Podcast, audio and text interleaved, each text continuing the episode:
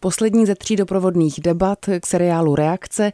Dnes ve studiu budeme mít s Johanou Jurášovou, eh, což je předsedkyně studentské platformy zabývající se tématem sexualizovaného násilí a reflexe mocenských vztahů v akademickém prostředí na hlas Brno a taky s ombudsmankou Univerzity Karlovy Kateřinou Šámalovou. Krásné odpoledne. Hezké odpoledne. Dobré odpoledne. Uh, Johano, uh, pojďme si představit ten spolek na hlas Brno. Jakým se věnujete aktivitám a pro koho jsou určené? Jsou pro studující, vyučující nebo třeba pro veřejnost? No, tak nám se podařilo zorganizovat letos naší první velkou věc. To byla debata s představitelkou univerzity a s dalšími nějakými odborníky z praxe, což nás vyčerpalo skoro na celý rok vzhledem k personálním kapacitám, vzhledem tomu, že to je volnočasová aktivita. A vlastně naším cílem není úplně uh, suplovat univerzitu v zajišťování nějaké osvěty nebo mechanismech prevence, ale spíš bychom chtěli iniciovat dialog s univerzitou univerzitou, zastupovat studentskou perspektivu a, a združovat studující, které tohle téma zajímá. Kateřino, eh, jak vypadá váš první půl rok ve funkci, protože to tak přibližně půl rok asi bude, tak kdybyste už mohla třeba reflektovat svoji zkušenost. A je to tak, uzavírám svůj eh, první půl rok, eh, který byl vydatný, plný řady podnětů. K dnešnímu dni jsme sebrali téměř 40 podnětů, z nich některé z nich se týkají také oblasti tedy sexuálně podmíněného obtěžování nebo, nebo násilí a učíme se definovat eh, svoji roli, eh, učíme se pracovat i s tou populací studentskou a zaměstnaneckou, tak abychom byli schopni reagovat na ty různorodé potřeby, které ta každodennost akademická, ale i neakademická na univerzitách přináší. Od toho sexualizovaného násilí až třeba k nevhodným a nebo genderově motivovaným komentářům a taky zažitým stereotypům. Co všechno byste vy ze své pozice řekli, že vlastně spadá do téhle agendy? Protože já třeba zmíním eh, z Facebooku nahlas platformy eh, a ten chlápek na druhé straně mi říká, proč o ten grant vůbec žádáte, když víte, že jste těhotná. Eh, protože možná pro veřejnost není úplně zřejmé, co všechno vlastně můžeme považovat za problematické chování. Tak kdybyste to dokázali nějak pojmenovat to je jednoduchá, současně i složitá otázka v praxi. Ehm, poměrně jednoduše eh, obtěžování eh, definuje antidiskriminační eh, zákon, který de facto, když to schrnu, říká, že to je jakákoliv nevyžádaná pozornost, v tomto případě teda, která má nějaký genderový aspekt nebo genderovou podmíněnost. A samozřejmě těch obrazů v praxi je celá řada od těch soft variant, které se právě týkají špatně užívané terminologie terminologie nebo nevhodných poznámek až opravdu po eh, sexuální obtěžování, sexuální násilí či nátlak. Já to můžu vztáhnout k nám, eh, protože my se o tom hodně bavíme, o tom, jaká je vlastně naše dramaturgie, která není vůbec striktní, protože se odvíjí právě od aktuálního složení aktivních členů. Nicméně eh, každý tam máme nějaké svoje osobní téma a potkáváme se i proto, že můžeme reflektovat svoje frustrace a právě konkrétní příklady, se kterými se potkáváme, kterým třeba nemůžeme uvěřit, nebo naopak nám připadá, že to vlastně je super, že už se to řeší. Ale přijde mi, že, nebo aspoň momentálně naše aktivita, mám pocit, že se teď eh, směřuje k tomu, kde jsou hranice toho, co už je začárou a co ještě není. A třeba tenhle příspěvek vznikl i z toho, že jsme si říkali, no jasně, tak tohle už teda teď OK není. Ale před deseti lety ještě bylo nevíme, ale máme víc takovýchhle věd a příkladů, se kterými pracujeme bavíme se o nich, vlastně proč už to není OK a kde je ta čára, jak se to posunuje. Vy zmiňujete nějaký dialog, který je potřeba a mě právě zajímá, jak přistupujete k tomu, že je potřeba komunikovat přesně tohle, že věci, které před deseti lety eh, byly společensky, dejme tomu, přijatelné anebo normalizované, eh, jsou teď nevhodné a eh, můžou být i třeba penalizovány nebo odsouzení hodné, tak jaký k tomu máte vlastně argumentační nástroj nebo co jsou ty perspektivy, na které se třeba soustředíte? Já jsem taky, kromě ombudsmanky, jsem akademička, takže já vyučuju sociální právo a, a všichni, kdo jsme trošičku ponořeni do oblasti lidských práv, tak víme, že ta dynamika vývojová sociálních práv, která je vlastně jako nejznatelnější v těch, od těch od té druhé poloviny 20. století, eh, stále má tendenci akcelerovat. Takže opravdu platí to, že eh, jsme eh, čím dál tím vnímavější k tomu, co jsou naše práva, jak si jich můžeme vlastně domáhat. Čím dál tím víc jsme jako uschopňováni k tomu se obhajovat a, a říkat si o to, jak věci mají být a nemají být. S tím souvisí i vlastně vývoj antidiskriminační legislativy. Máme tady od roku, tuším, 29 antidiskriminační zákon a nutno říci, že Česká republika, zejména v kontextu sexuálního obtěžování a, a násilí, stále je jen ještě na té cestě jako uvěřit, že to opravdu se děje. Mě možná ještě zajímá malinko z vaší ombudsmanské praxe. Nacházíte se někdy v situaci, že opravdu musíte eh, vysvětlovat, dejme tomu původcům a původkyním třeba nějakého eh, sexualizovaného nátlaku, kde přesně nastala ta, eh, dejme tomu, chyba, nebo co přesně tady budeme teďka spolu řešit? Tam bych řekla, že se nejvíce setkáváme vlastně s totální absencí reflexe toho, že by se dělo něco špatně. Jo, eh, často to jsou eh, osoby, eh, které mají opravdu více tváří, které jsou, jsou um, de facto obdivovanými a vyhledávanými akademiky a současně mají tuhle tu svoji dark side, která teda je mm, o silném překračování hranic, zneužívání moci, zneužívání pravomocí a často i ve velice silném klientelismu. Takže tady úplně, přiznám se, v případě té investigace těch jednotlivých případů příliš mnoho nevysvětlujeme. Eh, tam prostě řekneme, že toto je chování, které univerzita z řady důvodů eh, nepodporuje, absolutně prostě odmítá eh, ve, svém, ve svých stazích jako podporovat. A to je něco, co musí prostě ty akademici na akademici přijmout jako, jako skutečnost. V těch konkrétních podnětech, které řešíme, tam už není prostor pro vysvětlování úplně. Respektive ano, respektive je, ale je to v těch jednodušších záležitostech, kdy je vlastně na straně druhé ochota projít nějakou uh, změnou a, a, a vlastně pochopit i tu druhou stranu, že mohla být třeba tím chováním dotčena. To je důležité říct. Jsou třeba Johano právě studentské spolky tou platformou, která víc vysvětluje, která se třeba uh, chová i preventivně, anebo se snaží třeba víc uh, poučit tu vlastně buď veřejnost, anebo klidně i původce násilí o tom, proč ty věci v nějakém širším kontextu prostě nejsou v pořádku, i když třeba kdysi dávno byly a byly úplně stejné. Popravdě já si myslím, že to není poučit, ale tematizovat, protože cítím, že ta naše role je opravdu primárně o tom, že existují věci, které jsou tak trochu divné a vlastně ale nevíme proč. A v momentě, kdy se řekne tady ta věc, třeba nějaká ta věta, třeba, uh, už uvedu konkrétní příklad, vaše práce jsou výborné na rozdíl od vašich kolegů. Drobnost, vlastně pochvala od učitele, ale je to zahranou nebo není, protože už tam dochází ke schazování někoho. Teda. Je to jako maličkost, ale myslím si, že tematizací věcí, které člověku přijdou tak nějak divný, tak může dojít teprve k dialogu. A třeba jako naší perspektivu vnímám spíš dialogicky, než jako poučení, protože už to slovo, teď vás nechci chytat za slovo, jenom my se o tom hodně bavíme, e, není výhodná. Já se k těm slovům naopak velmi ráda vrátím, protože eh, ta terminologie je podle mě taky docela zásadní. Už to jako věcech mluvíme, tak formuje jejich význam nebo třeba emoční uh, dopad. Kdo vlastně vytváří ten uh, aparát těch termínů? Já si myslím, že není žádná instituce nebo není nutné, aby byla, ale tím, k jakému se hlásím slovníku, tím, že ho používám, tak tím odkazuju na určitou perspektivu přece. Protože třeba jeden kolega od nás z nahlasu je právník a nejraději používá pachatel a oběť protože to mm, že k tomu inklinuje. Bavili jsme se o tom. Stejně tak jiní mají v oblibě oběť a, a predátor. Já třeba inklinuji spíš k agresor a přeživší, ale vlastně slovo přeživší mi trochu evokuje film se zombíkama nebo tak něco.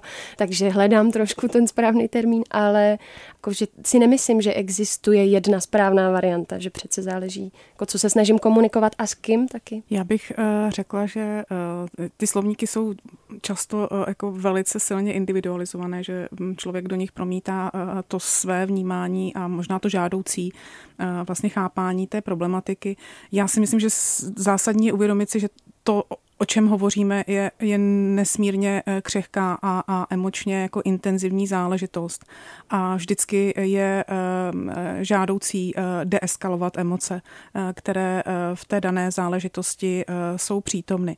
To znamená, že já mám tendenci volit slovník, který bude nabízet nějaké, jako nějakou cestu k neutralizaci těch emocí. To znamená, snažím se nepoužívat termín oběť, protože to značkuje toho člověka, de facto vede to k nějakému uh, zneschopňování uh, de facto závislosti na nějaké pomoci, což nechceme. My chceme, aby to byl člověk, který bude umět, bude slyšet, bude nahlas, bude si umět říct o, svá, o svá práva. Současně nerada ani druhou stranu vlastně labeluju pod označení agresor nebo i ten predátor to prostě zase asociuje někoho, kdo, kdo s kým pomalu se jako nesmíte ani setkat, protože vám ublíží a v řadě případů to tak není. Řada případů, které řešíme, má opravdu jako nedbalostní charakter a, a tou cestou může být nějaké vysvětlování, takže automatické označkování někoho jako agresora nebo predátora si myslím, že je vlastně nebezpečné a zbytečně bych řekla, že to konzervuje eh, ty role do nějaké jako, nějakého stavu eh, jako neschopnosti, což si myslím, že nechceme. My jsme se už bavili o tom, že studentské platformy můžou přinášet nějaké kontexty, eh, otvírat diskuze, eh, prezentovat názory právě studujících, možná nabízet i třeba řešení. Teď mě zajímá, jak vnímáte vlastně dynamiku instituce, dejme tomu třeba ombudsmanky nebo ombudsmana a právě té studentské platformy. Eh, máte nějak rozdělenou tu agendu tak, že se doplňuje podle vás, anebo třeba na sebe navzájem převádíte nějakou míru zodpovědnosti, která vám třeba nenáleží a nechtěli byste jí. Máte už s tímhle nějakou zkušenost? Zkušenosti určitě jsou, má je jak uh, asi univerzita, tak jednotlivé fakulty, uh, na kterých jsou uh, spolky aktivní. Já se domnívám, že nejde z pohledu univerzity ani fakult o přenášení nějaké jako odpovědnosti, že by uh, vzdělavatel házel na spolky to, co dělat nechce a, a vlastně jako neumí. Jde o nalezení nějaké cesty k vyvážené spolupráci, tak aby studentské spolky byly vnímány jako eh, respektované, jako partnerské, jako někdo, kdo přináší opravdu tu žitou eh, cenou zkušenost, ten pohled z toho eh, rizího podpalubí, kterou jako teda nenahraditelná v těchto tématech, v jakýchkoliv jiných také. A samozřejmě má i studentské spolky mají i nenahraditelnou sílu v možnostech, jak zase věci tematizovat, jak říkala paní kolegyně, a, a současně jak ovlivňovat to mínění studentské populace, což je zase něco, kam eh, ty univerzitní systémy tolik eh, nedosáhnou. Ale rozhodně bych nešla nikdy cestou eh, vlastně jako přehazování odpovědnosti, už vůbec ne, ale i úkolů, které má mít z povahy věci na svých bedrech univerzita a fakulty. Já bych chtěla říct k tomu ještě dodat, že um, pocit, že ten svět univerzitní se skládá z více složek a studenti tvoří tu největší. Takže mám pocit, že by tam měli být zastoupený, což je jeden z důvodů, proč se scházíme, bavíme se o tom a že je právě důležitý tím pádem komunikovat to z tý, uh, ze studentské perspektivy. Nicméně hrozně záleží, s kým komunikujete, že my jsme třeba už měli um, schůzku s univerzitou, univerzitou někdy, s někým zvedení, ale bylo nám řečeno, tak když vás to zajímá, tak si to teda vymyslete a zrealizujte.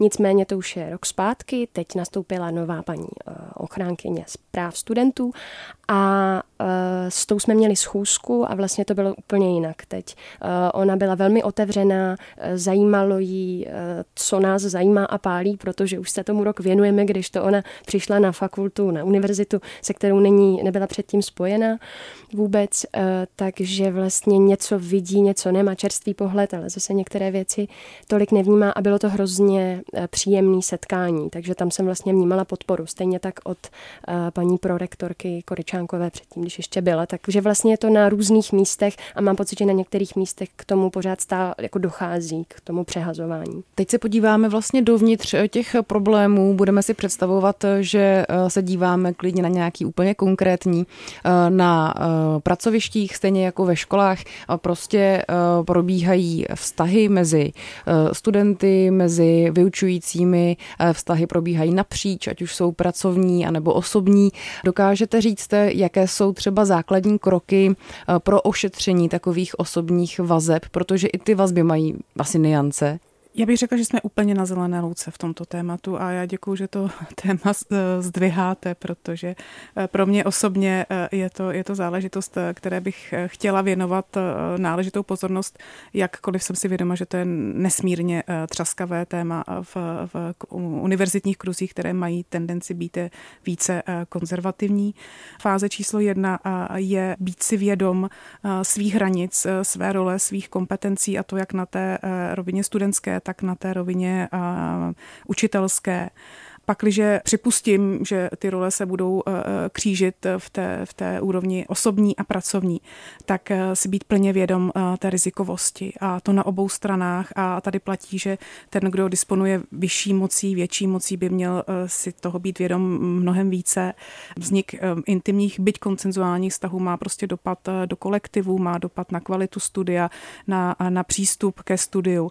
Tou cestou dalších jako vývojových stupňů je opravdu jako regulace regulace eh, intimních eh, vztahů, eh, které vznikají a je to přirozené, že vznikají, ale regulovat to, za jakých podmínek potom ty vzdělávací procesy budou probíhat. Asi se tady nedostaneme za pět let do, do úrovně nebo do způsobu přísné regulace, jako to známe ze zahraničních univerzit, kdy musí buď jeden nebo druhý odejít z té školy, ale myslím si, že nějaké jako ohleduplné evropské řešení určitě najdeme.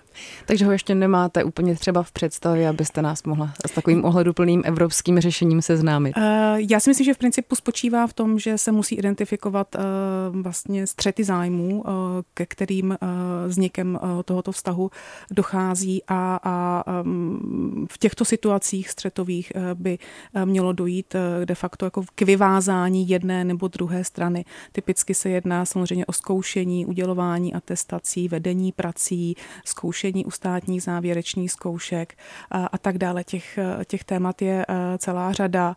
A je to i ochrana nejenom toho, kdo v tom vztahu je, a, ale je to i ochrana e, všech celých těch jako širokých studentských kolektivů. Tam ještě hrozně pro mě třeba e, důležitý to, že záleží na velikosti katedry. Jsou katedry o velikosti 50 studentů, včetně magistra.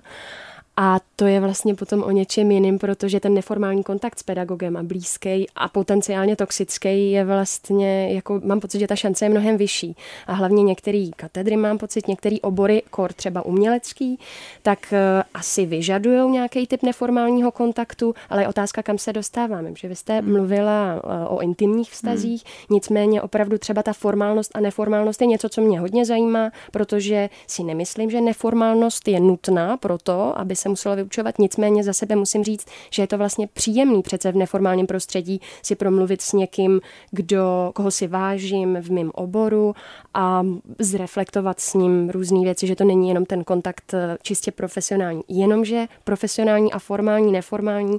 Myslím si, že i v ne, při neformálním kontaktu se lze chovat profesionálně a říkám to proto, že si uvědomuju teď eh, ze svého studia, jak pedagogy, kteří navazovali neformální kontakt neprofesionálně, tak ty, co profesionálně. Ať už je to třeba volba terminologie nebo um, úplně konkrétně naše katedra je taková rodina jenomže v rámci rodiny přece vznikají mnohem neformálnější a toxičtější hmm. vztahy hmm. potenciálně. To je třeba hrozně nebezpečná metafora, což je něco, ale mimochodem, co jsem, to, co teď říkám, reflektovala s jedním ze svých pedagogů v rámci neformální debaty.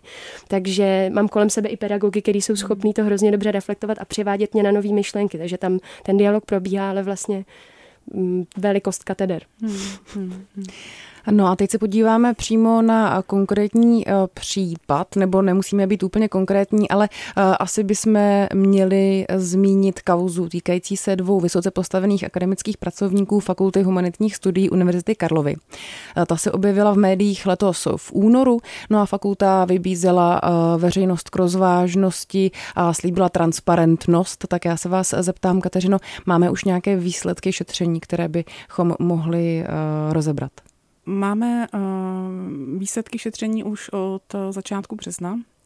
kdy se ta kauza uzavřela a řešila se vlastně jako v maximální možné časové délce, protože to byla jako složitá situace, ke které se sbíralo několik dlouhých desítek svědectví.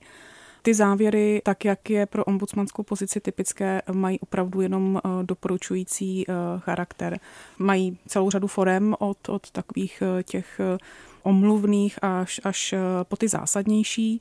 Poradní komise, která tu situaci prošetřovala, tak je eh, navrhla eh, vedení fakulty a vedení univerzity a je to už tedy na tom konkrétním managementu, jak si s těmi opatřeními poradí. Takže ještě nejsme ve fázi, kdybychom dokázali pojmenovat nějaký konkrétní krok, který se prostě stal jakožto opatření. Řada těch kroků, které jsme navrhli, byla naplněna. U některých kroků v daný moment eh, nebyly splněny právní podmínky pro, eh, pro jejich eh, realizaci. Nicméně to nevylučuje nějaký další budoucí vývoj v dané záležitosti. Mohla bych se taky zeptat. Určitě. Paní ombudsmanky, jak se vám daří eh, v, eh, v kontextu s tou transparentností nastavovat komunikační kanály, respektive komunikovat navenek třeba výsledky některých eh, analýz nebo vyšetřování? Protože to je něco, na co já ze studentské perspektivy narážím, že se rozčilujeme, že nám nikdo pořád ještě neříká, co příklad, paní ombudsmanka už je tam u nás dva měsíce a my vlastně pořád nevíme, co má v agendě, ačkoliv už je to rok a půl připravovaná pozice. A možná to rozčílení je na místě, ale možná ne, protože chápu, že je s tím spojeno spousta práce, všechno se nově ustavuje. A konkrétně to teď vztahuju k tomuhle příkladu, ale je jich mnohem víc, ať už je to řešení konkrétních kaus, které třeba se dostanou ven nebo ne, ale i třeba průběh revize současné metodiky naší a podobně. Jak se vám to daří, nebo mm-hmm. jestli je to je to velký boj. Je to velký boj, protože na jednu stranu je člověk vázán intenzivní e, mlčenlivostí a vlastně jako důvěrností těch obsahů, které šetří nebo ke kterým došel.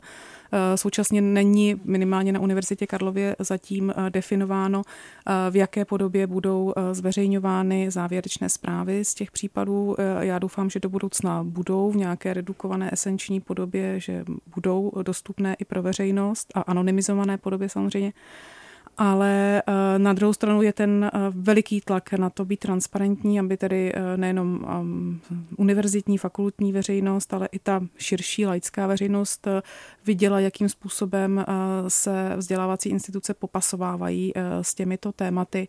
A tam samozřejmě, pokud se jedná o stále řešené případy, respektive pro mě uzavřené, ale jinak stále řešené případy, tak musíme být um, být opatrní do jisté míry. Takže je to neustálé balancování mezi tím,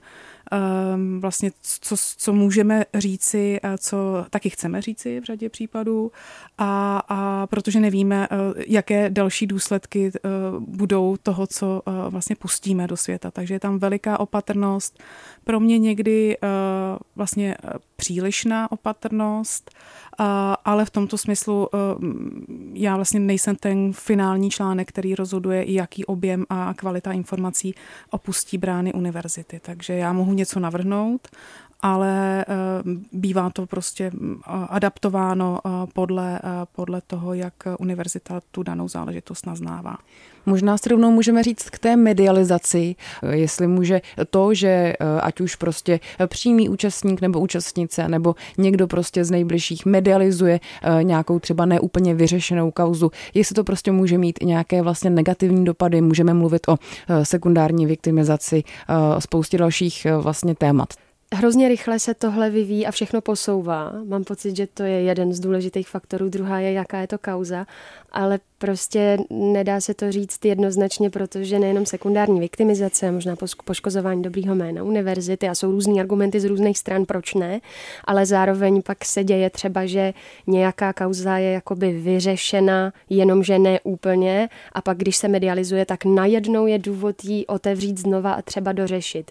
A vlastně ze strany studentů zase je tam uh, jako určitá skepse vůči tomu, protože v ideálním případě, aspoň z mého pohledu, by to vůbec nemuselo být potřeba samozřejmě, jenomže protože v momentě, kdy někdo stojí před tím rozhodnutím, jestli to medializovat za sebe, jako člověk, který už nahlásil nějaký podnět, ten se vyřešil, ale vlastně ne úplně dostatečně nebo zvláštně nebylo to komunikováno, tak potom stojí před uh, tou volbou jít do médií. A to není vůbec sranda, protože je to obrovský tlak na jeho blízké, hlavně na něho. A vlastně je to hrozně velký krok. A kdyby tohle nemuselo být nutné, protože by fungovaly mechanismy, možná jsem v tom tak naivní, ale přišlo by mi to vlastně lepší a zajímavější. Ale chtěla jsem říct ještě jednu věc. Eh, paní proděkanka pro záležitosti studentů na Filozofické fakultě v Olomouci před asi rokem řekla na debatě týkající se sexualizovaného násilí, která proběhla tam, tak řekla, že eh, školu pro svoje dítě vybírá ne podle toho,